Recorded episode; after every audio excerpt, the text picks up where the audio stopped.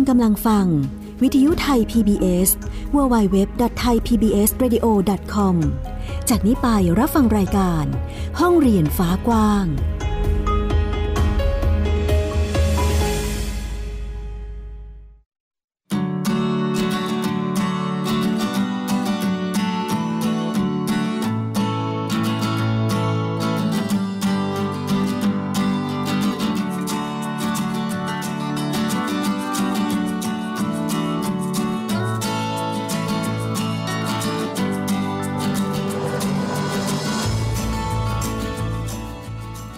ดีค่ะ คุณผู้ฟัง ต้อนรับคุณผู้ฟังทุกท่านค่ะ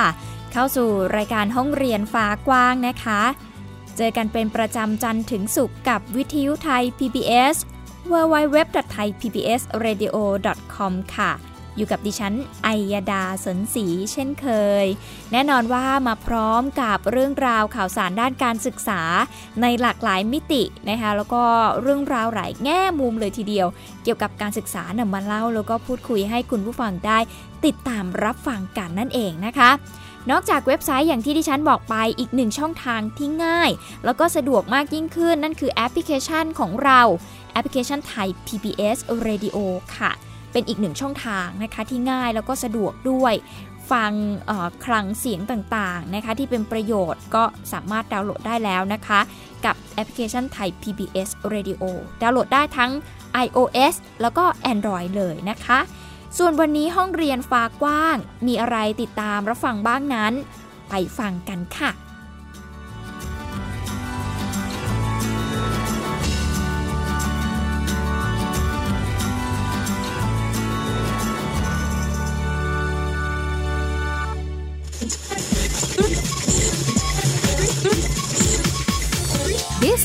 Thai PBS Radio. Bangkok Thailand พูดถึงเรื่องของโอกาสด้านการศึกษานะคะ คุณผู้ฟังแน่นอนว่า ความเหลื่อมล้ำในสังคมไทยของเราก็มีอยู่มากนะคะสำหรับเด็กที่มีโอกาสได้เรียนหนังสือ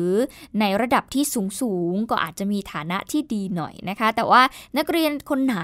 ที่ฐานะอาจจะไม่ค่อยดีหรือปานกลาง ก็อาจจะต้องมีทุนการศึกษาเข้ามาเป็นอีกหนึ่งตัวช่วย ในการที่จะช่วยให้พวกเขานั้นได้รับการศึกษาในระดับที่สูงขึ้น ซึ่งแน่นอนค่ะว่ากองทุนเงินให้กู้ยืมเพื่อการศึกษา นะคะ ก็เป็นอีกหนึ่งช่องทางที่จะช่วยให้นักเรียนนั้นมีโอกาสได้ศึกษาต่อในระดับที่สูงขึ้น อย่างระดับปริญญาตรีจนถึงขั้นนั้นเลยก็ว่าได้นะคะ แต่ในช่วงที่ผ่านมานะคะ อย่างที่เราทราบกันดีว่ากองทุน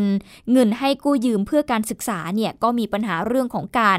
เรียกเก็บเงินจากลูกหนี้ที่มีการกู้ยืมไปนั่นเองนะคะ วันนี้ค่ะคุณผู้ฟังสิ้นเดือนนี้นะคะ 28 กุมภาพันธ์นะคะ จะเป็นเดือนแรกที่ทางกยศจะมีการเริ่มหักบัญชีเงินเดือนของลูกหนี้กว่า 150,000 ราย โดยเป็นการหักแบบอัตโนมัติค่ะ เฉลี่ยหนี้ที่ต้องได้รับการชำระต่อปีให้เป็นรายเดือน คาดว่าจะสามารถจัดเก็บหนี้ตลอดทั้งปีได้มากกว่า 30,000 ล้านบาท อธิบายให้คุณผู้ฟังฟังอย่างนี้นะคะ คุณฟังคำว่าเฉลี่ยหนี้ที่ต้องชำระต่อปี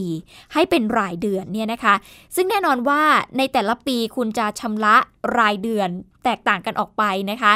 หลักการในการส่งเงินคืนให้สำหรับกยศนะคะคุณผู้ฟังเขาจะเฉลี่ยก็คือ มีอายุการชำระหนี้เนี่ย15 ปี ซึ่งในแต่ละปีเนี่ยจะมีจำนวนเงินที่จะต้องจ่ายแตกต่างกันออกไปนะคะอย่างปีแรกๆอาจจะ 3,000 บาท ปีที่2อ่า4,000 ปีที่ 3 สัก 5,000 อะไรอย่างนี้เป็นต้นนะคะ ซึ่งแต่ในแต่ละปีเนี่ยเขาก็จะเอามาเฉลี่ยอย่างสมมติปีนี้บางคนอาจจะเป็นปีแรกที่มีการหักก็อาจจะเอา 3,000 บาทเนี่ยมาเฉลี่ยว่าเอ๊ะ12 เดือนเนี่ยจะหักเงินเดือนคุณไปกี่บาท ปีถัดไปหัก 5,000 บาทก็เอามาเฉลี่ยแบบนี้เป็นต้นนะคะ นี่คือหลักการการหักเงินเดือนอัตโนมัตินะคะ ของลูกหนี้กยศที่เขาจะมีการเริ่มหักนั่นเองค่ะ ซึ่งนายชัยนรง กันชปานันนะคะ ผู้จัดการกองทุนเงินให้กู้ยืมเพื่อการศึกษา หรือกยศเองก็บอกว่า สิ้นเดือนกุมภาพันธ์นี้กยศจะเริ่มหักบัญชีเงินเดือนของลูกหนี้กยศที่สังกัดหน่วยงานรัฐวิสาหกิจ บริษัทเอกชนขนาดใหญ่ 20 แห่ง ธนาคารพาณิชย์ และเจ้าหน้าที่องค์การปกครองส่วนท้องถิ่น แบบอัตโนมัติเป็นรายเดือน รวมกว่า 150,000 รายด้วยกัน เบื้องต้นเนี่ยคาดว่าจะมีการชำระหนี้กยศเข้ามาได้ ถึงเดือนละ 200 ล้านบาทเลยทีเดียวค่ะทำให้ตลอดทั้งปี 2562 นี้เนี่ยมียอดชำระหนี้ได้ทั้งหมดไม่เกินกว่า 30,000 ล้านบาทสูงกว่าปีก่อนๆที่ได้เพียงแค่ 26,000 ล้านบาท เกือบถึง ร้อยละ 20 เลยนะคะสำหรับวิธีการหักเงินเดือนเพื่อให้ใช้หนี้กยศเนี่ยก็จะมีการนำหนี้ที่ต้องชำระต่อปี มาหารเฉลี่ย หักเท่ากันเป็นประจำในทุกๆเดือนนะคะคุณผู้ฟัง โดยกยศนะคะจะส่งหนังสือแจ้งไปยังลูกหนี้ที่อยู่ในกลุ่มที่จะถูกหักเงินเดือนแล้ว โดยระหว่างนี้ถ้าหากลูกหนี้คนใดไม่พร้อม หรือว่าการถูกหักเงินเดือนกระทบต่อการใช้ชีวิตประจำวันเนี่ยก็สามารถที่จะมาเจรจากับทางกยศได้นะคะ เพื่อที่จะหาทางผ่อนปรนบรรเทาความเดือดร้อนจากการชำระหนี้ได้นะคะ อันนี้ก็คือไม่ใช่ว่าโอ้โหหัก ทุกคนเลยไม่มีข้อแม้นะคะ ใครที่ลำบากหรือว่าใครที่ไม่พร้อมอย่างที่บอกไป สามารถที่จะเข้าไปเจรจาพูดคุยกับทางกยศเพื่อหาทางผ่อนปรนได้นั่นเองค่ะ วิทยุไทย PBS www.thaipbsradio.com ออกอากาศจากอาคารบี องค์การกระจายเสียงและแพร่ภาพสาธารณะแห่งประเทศไทย ถนนวิภาวดีรังสิต กรุงเทพมหานคร Thailand สถาบันทดสอบทางการศึกษาแห่งชาติก็ได้มีการสรุปค่าใช้จ่ายในการสอบแพท 5. ความถนัดทางวิชาชีพครูที่มีขึ้นในวันที่ 5 มีนาคมนี้นะคะ คุณผู้ฟังวางไว้ที่วงเงิน 7 0 0 0 0 0 บาทค่ะ แล้วก็เพื่อประโยชน์ของผู้สอบ ก็ยังอนุญาตให้ผู้สอบเนี่ยสามารถที่จะตรวจสอบคะแนนการสอบที่ผ่านมาแล้วเป็นรายบุคคลได้ ก่อนที่จะตัดสินใจว่าจะสอบใหม่ หรือไม่สอบใหม่นั่นเองนะคะ ก็ถือว่าเป็นผลดีค่ะ ซึ่งรัฐมนตรีช่วยว่าการกระทรวงศึกษาธิการเองก็บอกว่า สถาบันทดสอบทางการศึกษาแห่งชาติ หรือว่าสทศเนี่ย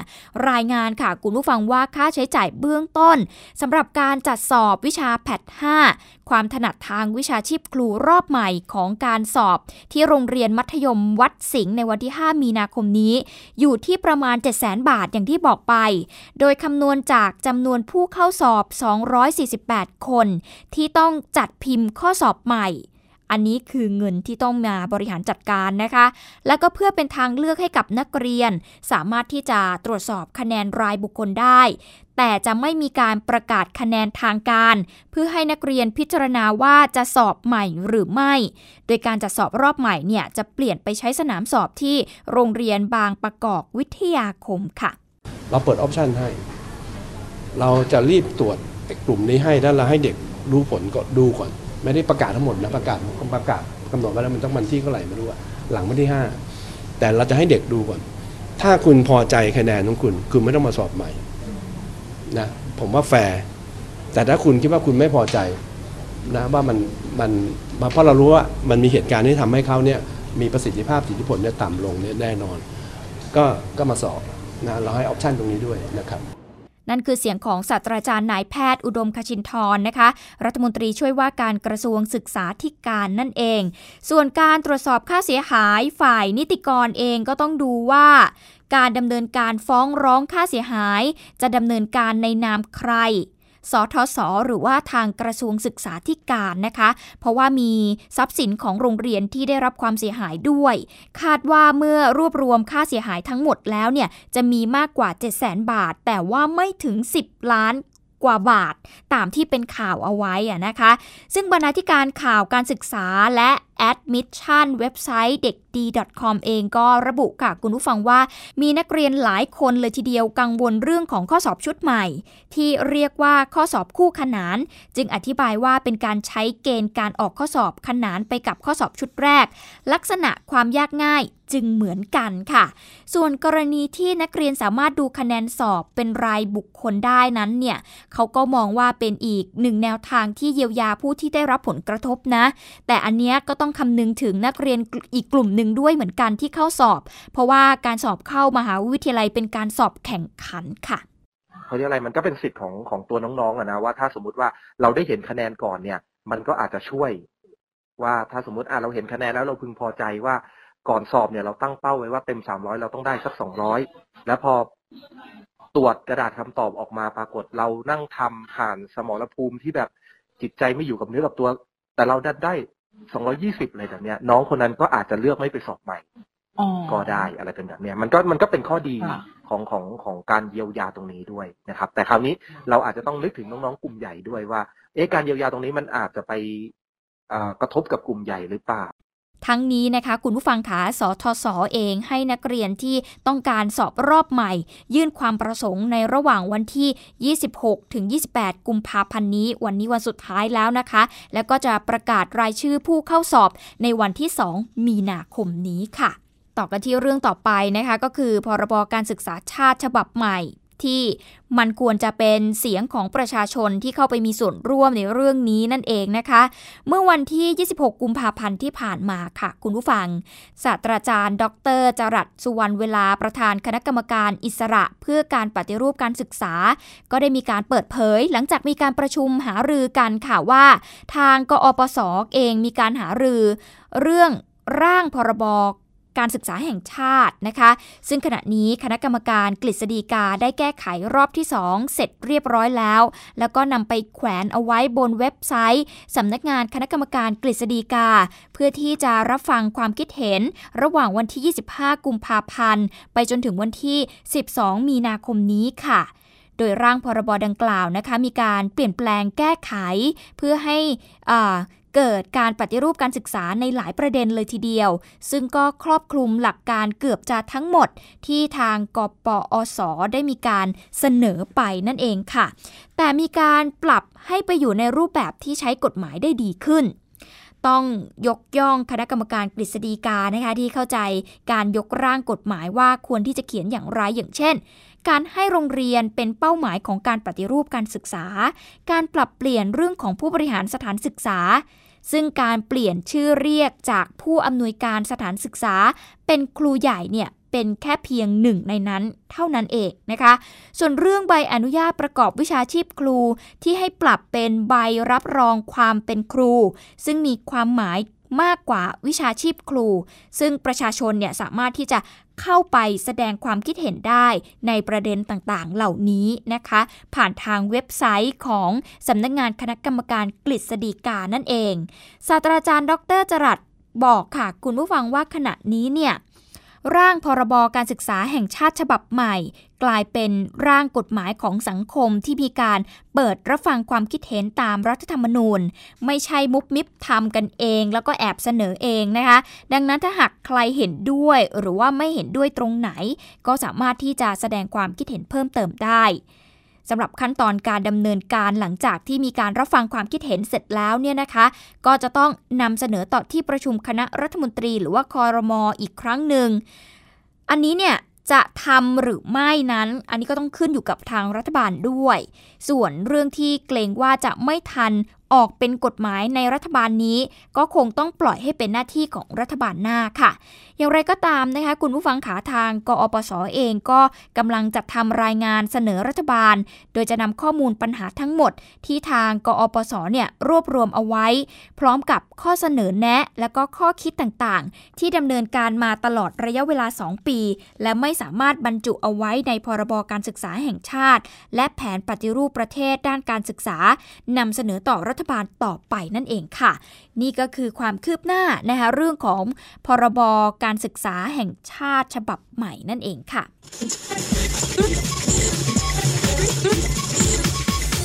This is Thai PBS Radio Bangkok Thailand เอาละค่ะ คุณผู้ฟังเดี๋ยวช่วงนี้เราพักกันสักครู่หนึ่ง ช่วงหน้ากลับมาติดตามกันต่อนะคะเราจะมาดูหลักสูตรการเรียนรู้เกี่ยวกับการป้องกันแผ่นดินไหว ประเทศไทยของเราจากแต่ก่อนไม่เคยมีเหตุการณ์แผ่นดินไหวเลย แต่ทุกวันนี้หลายครั้งที่เราเห็นนะคะ โดยเฉพาะภาคเหนือ เกิดแผ่นดินไหวบ่อยมากยิ่งขึ้น เราต้องมีหลักสูตรนี้เพื่อให้เด็กๆ ได้เรียนรู้กัน รวมไปถึงการเปิดฝึกอบรมฟรีสำหรับช่างแต่งผม จะเป็นอย่างไรติดตามช่วงหน้าค่ะ คุณกำลังฟัง วิทยุไทย PBS www.thaipbsradio.com จากนี้ไปรับฟังรายการ ห้องเรียนฟ้ากว้าง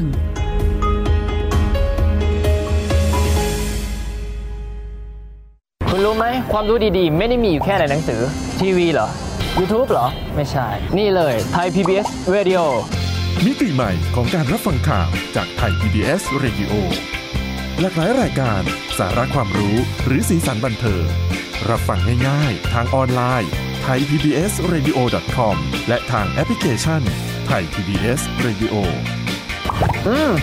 มันเจ๋งอะ่ะ ดีกว่าที่คิดไว้ตั้งเยอะเลย มาฟังกันเถอะเพื่อนไทย PBS Radio ทุกวันจันทร์ถึงศุกร์5นาฬิกาถึง 19นาฬิกาไทย PBS Radio ข่าวสารสาระเพื่อสาธารณะและสังคม เบื้องหลังที่ไม่เป็นข่าว คนในครอบครัวกลายไปเป็นแพ้เนี่ยไม่ได้ทุกข์เฉพาะคนที่เป็นแพ้นะทั้งครอบครัวทุกข์ไปด้วยเรียกว่าเป็นการบูลลี่นะฮะก็ทางค่ะออนไลน์นี่แหละตอนนี้คือมาสะท้อนความแรงของไฟเก็บมาเล่าให้คนฟังยังไม่ได้เล่าเลยผ่านทางหน้าจอทีวี แล้วก็นำมาเล่าให้คุณผู้ฟังฟัง พูดถึงวันอาทิตย์นี้ไทย PBS มีโปรแกรมถ่ายทอดสด หลังใหม่ในสนามข่าวกับทีมข่าวไทย PBS ทุกวันจันทร์ถึงศุกร์ 13 นาฬิกาถึง 14 นาฬิกา ทาง www.thaipbsradio.com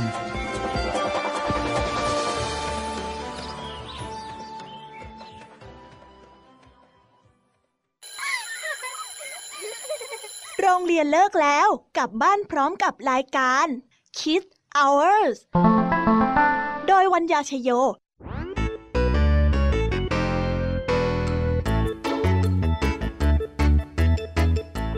พบกับนิทานคุณธรรมสอนใจกับครูไหวใจดีว่าไม่ควรเชื่อคำพูดของคนพลาน นอกจากนี้ลุงทองดีกับเจ้าจ้อ ยยังมีนิทานสุภาษิตมาเล่าให้ฟังนี่พวกเอ็งเนี่ยนะ มันลิงหลอกเจ้ากันจริงทั้งยังมีนิทานเด็กดี และพี่ยามีเล่านิทานสนุกสุดหันษาให้น้องๆได้ฟัง ทุกวันจันทร์ถึงศุกร์ 17 นาฬิกา ทางวิทยุไทย PBS www.thaipbsradio.com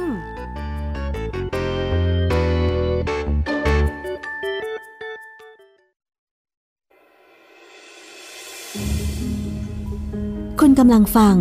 วิทยุไทย PBS www.thaipbsradio.com จากนี้ไปรับฟังรายการ ห้องเรียนฟ้ากว้าง กลับเข้าสู่ช่วงที่ 2 ค่ะ คุณผู้ฟังกับรายการห้องเรียนฟ้ากว้างนะคะ ยังคงอยู่กับหมิวอัยดาสนศรีค่ะ ในช่วงนี้เราก็จะมาพูดคุยกันถึงเรื่องของหลักสูตรการศึกษา หรือว่าการเรียนรู้กันบ้างนะคะ คุณผู้ฟังแน่นอน เรื่องของแผ่นดินไหวอย่างที่เราเกริ่นไป ทุกวันนี้ประเทศไทยของเราชะล่าใจไม่ได้แล้วนะคะ คุณผู้ฟังจากแต่ก่อนเราจะเห็นได้ว่าโอ้โหแผ่นดินไหวส่วนใหญ่เกิดขึ้นที่ประเทศจีน ประเทศญี่ปุ่นนี่คือโอ้โหเขาเกิดขึ้นจนเป็นชีวิตประจำวันของเขาไปแล้วนะคะ แต่ว่าแผ่นดินไหวที่ประเทศไทยเนี่ยค่อนข้างจะใหม่อยู่นะคะถ้าเทียบกับเมื่อหลาย ๆ ปีก่อนเนาะที่เริ่มมีแผ่นดินไหวเราก็จะรู้สึกว่า เราตั้งตัวไม่ถูกทำอะไรไม่ถูกและ พอเวลาเกิดเหตุขึ้นมาเนี่ยไม่รู้จะทำยังไงนะคะ ดังนั้นวันนี้ค่ะ เราก็เลยจะมาพูดถึงหลักสูตรป้องกันแผ่นดินไหว อย่างแผ่นดินไหวครั้งใหญ่เมื่อปี 2557 ที่จังหวัดเชียงราย อันนี้ก็เรียกได้ว่าสร้างความเสียหายให้กับทรัพย์สินแล้วก็ชีวิตของชาวบ้านเป็นจำนวนมากเลยทีเดียว และปัจจุบันนี้ยังเกิดแผ่นดินไหวอย่างต่อเนื่อง ในหลาย ๆ พื้นที่ ในจังหวัดที่ใกล้เคียงด้วยนะคะ รวมไปถึงเชียงรายเนาะคุณผู้ฟังทำให้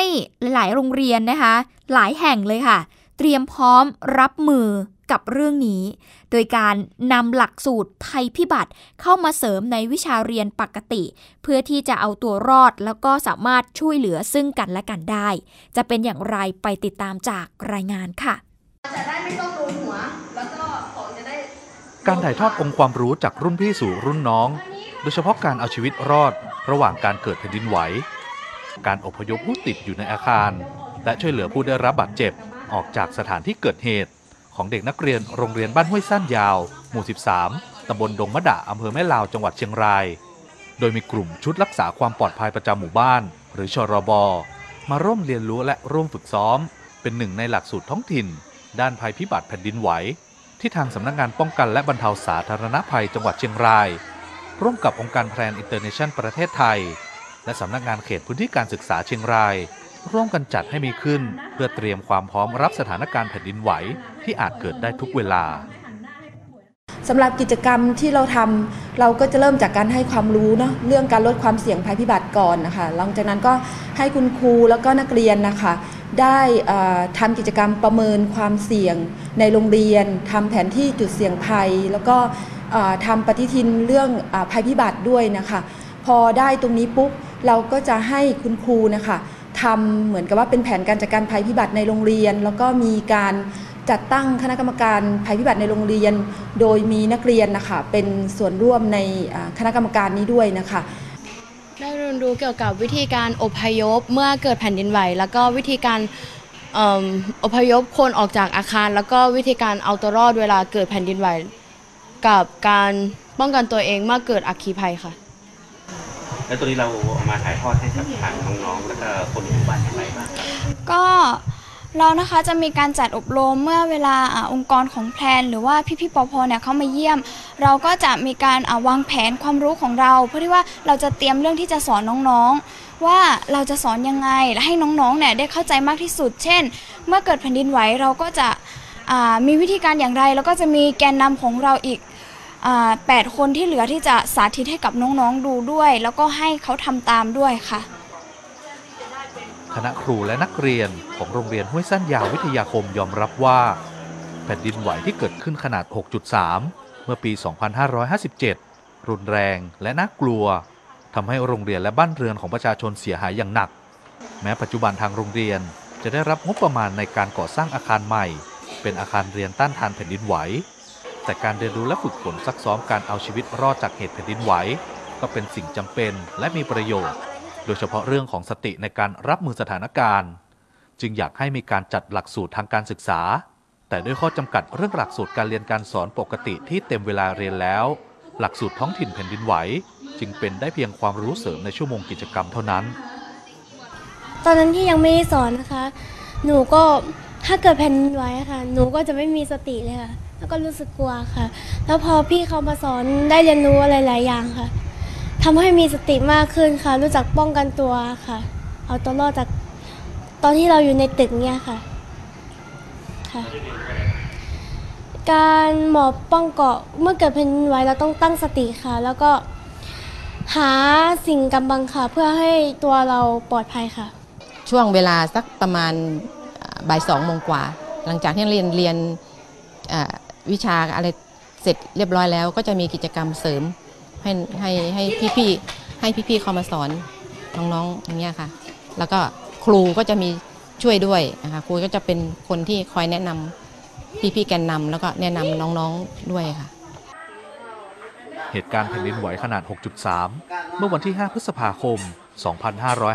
2557 มีพื้นที่ในจังหวัดเชียงราย ประสบภัย 7 อำเภอ 47 ตำบล 478 หมู่บ้าน บ้านเรือนเสียหายเกือบ 9,000 หลัง โดยมีโรงเรียน 35 แห่งได้รับความเสียหาย ซึ่งปัจจุบันยังเกิดแผ่นดินไหวอย่างต่อเนื่องในพื้นที่จังหวัดเชียงราย และล่าสุดเกิดขึ้นในจังหวัดลำปางทำให้โรงเรียน 13 แห่งในจังหวัดเชียงราย มีการนำหลักสูตรการเรียนรู้แผ่นดินไหวมาเสริมให้กับนักเรียน เพื่อป้องกันเหตุและลดการสูญเสียที่จะเกิดขึ้น นี่คือ ความพร้อมนะคะ เตรียมพร้อมในการรับมือกับเหตุการณ์ที่จะเกิดขึ้นอย่างเรื่องเหตุแผ่นดินไหว ที่ปัจจุบันนี้ประเทศไทยของเราก็เกิดขึ้นบ่อยมากนะคะ คุณผู้ฟังต้องให้ความรู้กับเด็กๆเพื่อที่เขาจะได้สามารถป้องกันตัวเองได้ แล้วก็สามารถช่วยเหลือผู้อื่นได้ด้วย ในเวลาที่เกิด เหตุการณ์วิกฤตแบบนี้นะคะ มากันที่อีกหนึ่งเรื่องค่ะ คุณผู้ฟังหลักสูตรเพื่อที่จะไปสร้างรายได้ให้กับตัวเอง สร้างอาชีพให้กับตัวเอง นั่นก็คือการฝึกเป็นช่างผมนั่นเอง โดยคุณ